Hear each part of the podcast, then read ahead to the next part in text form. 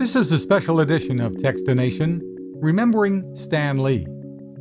He's being called a legend and even a superhero. Our universe and the Marvel Universe have lost Stan Lee, who died at the age of 95. It was in March of 2000 when he spoke with us about his brand new website. Spider Man's co creator is caught in the web. Stan Lee is a superhero to comic book fans of all ages. Fans of the amazing Spider Man, the Incredible Hulk, and the Uncanny X Men. There have been comic books, TV shows, and movies, and now the web. You can find him drawing upon his talents at stanlee.net.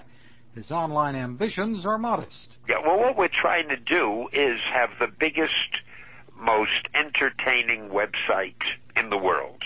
And we're starting out by doing what we call webisodes of superhero stories. The site uses animation and sound and some top notch technology, with IBM as a partner, to deliver the entertainment. I'm trying to do on the internet what I did years ago at Marvel Comics. I'm trying to create characters which will have a long life, which will mean something to the fans.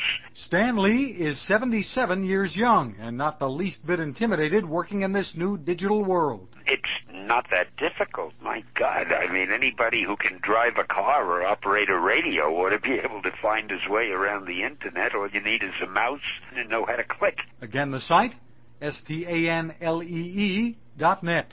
That site is no longer there, but you can go to marvel.com to read more about Stan Lee's remarkable life.